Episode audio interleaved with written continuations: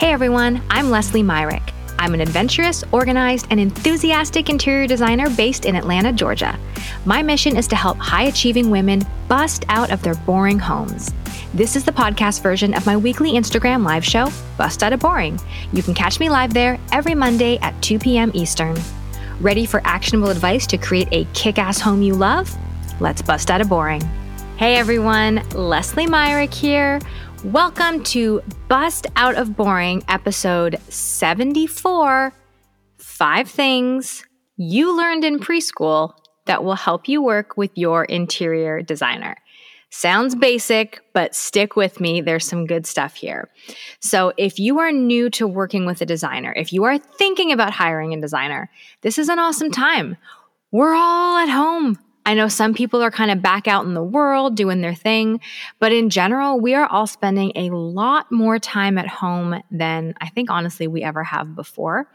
And when you're staring at those same dumb four walls all day and realizing where they could be improved or fixed or upgraded or changed, bringing a designer on board is a great idea. And there are a few things that are helpful to know when you hire an interior designer. In fact, there are five things that are helpful for you to know when you hire a designer that you probably learned in preschool and maybe just haven't thought about how they can apply as a grown ass person. so here we go. Five things you learned in preschool that will help you work with your interior designer. Number one, listening skills. This is important. When you hire a designer, you are hiring them because they're an expert, because you trust their opinion, you trust their taste, you trust their grown up business personness to see a project through to completion. And it is so important as a client that you really listen to your designer. They may be suggesting things that feel a bit uncomfortable.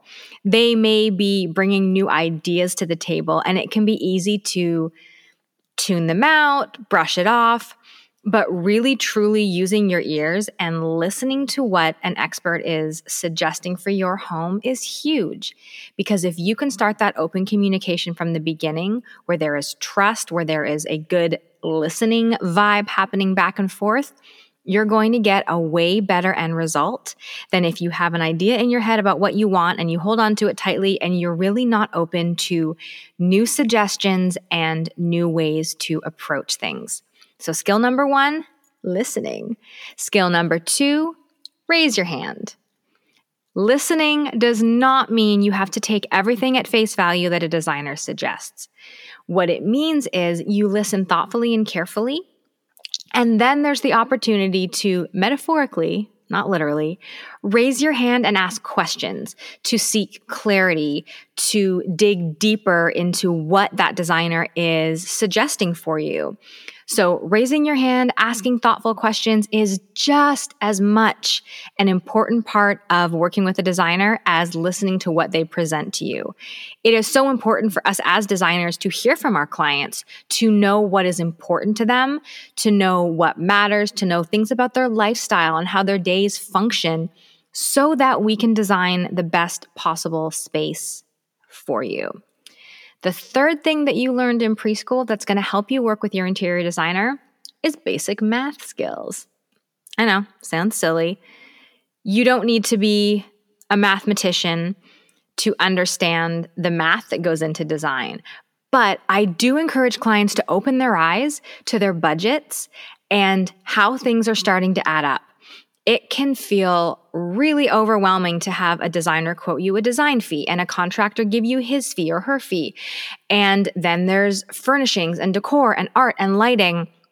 And if you're not finding some way to keep track of that, hopefully your designer is giving you great detailed invoices and paperwork.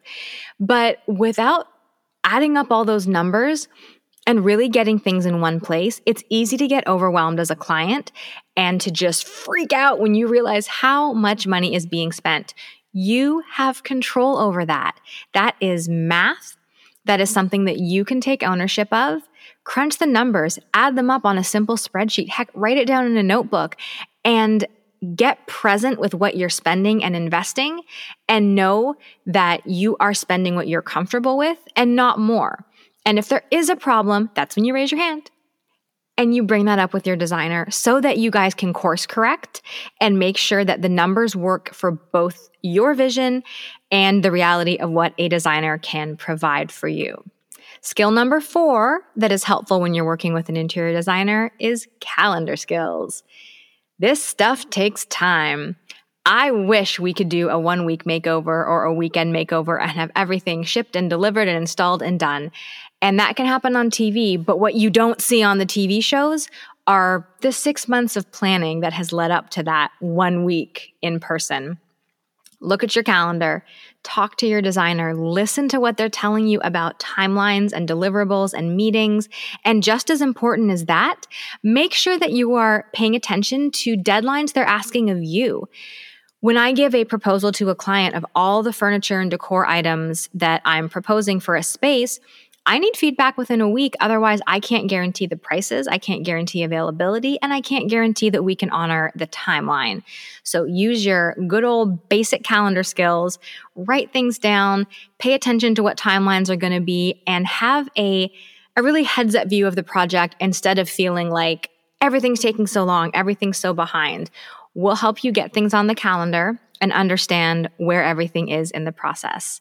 And the final skill that's going to help you work with your interior designer that you learned back in preschool is playtime. Play is important.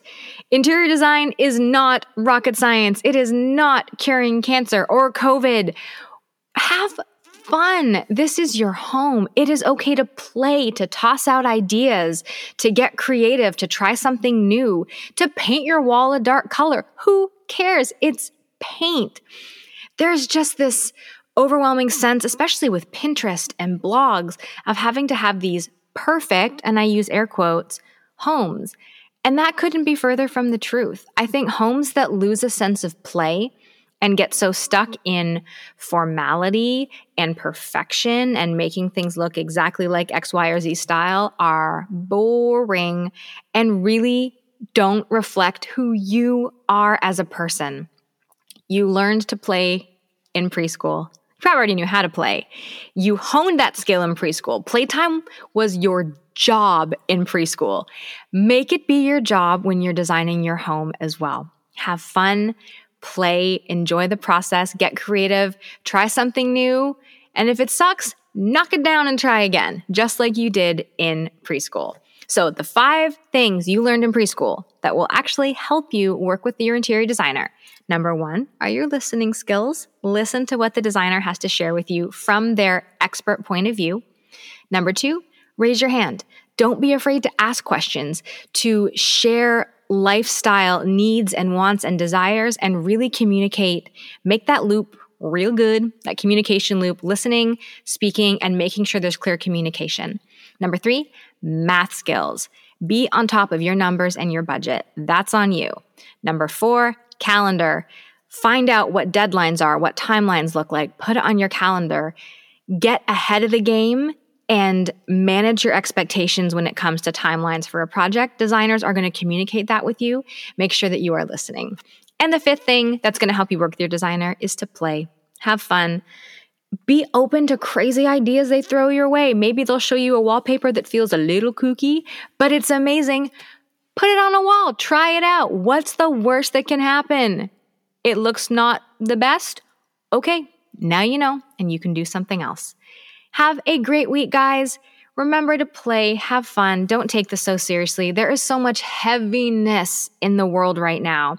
Interior design should not be one of those things that stresses you out and brings you down. This is a chance to have fun, to be creative, to be expressive, and to live in a space that really, truly feels like you. I will talk to you next Monday. You are awesome. Thank you so much for sharing part of your busy day with me. If you're digging the Bust Out of Boring podcast, please subscribe and leave a review on Apple Podcasts. I so appreciate you taking the time to share the show with other ambitious, professional, and high achieving women like you. If you want more help busting out of your boring home, you can grab my free interior design budget guide, kitchen design checklist, and more free resources at lesliemyrick.com slash freebies. See you next Monday.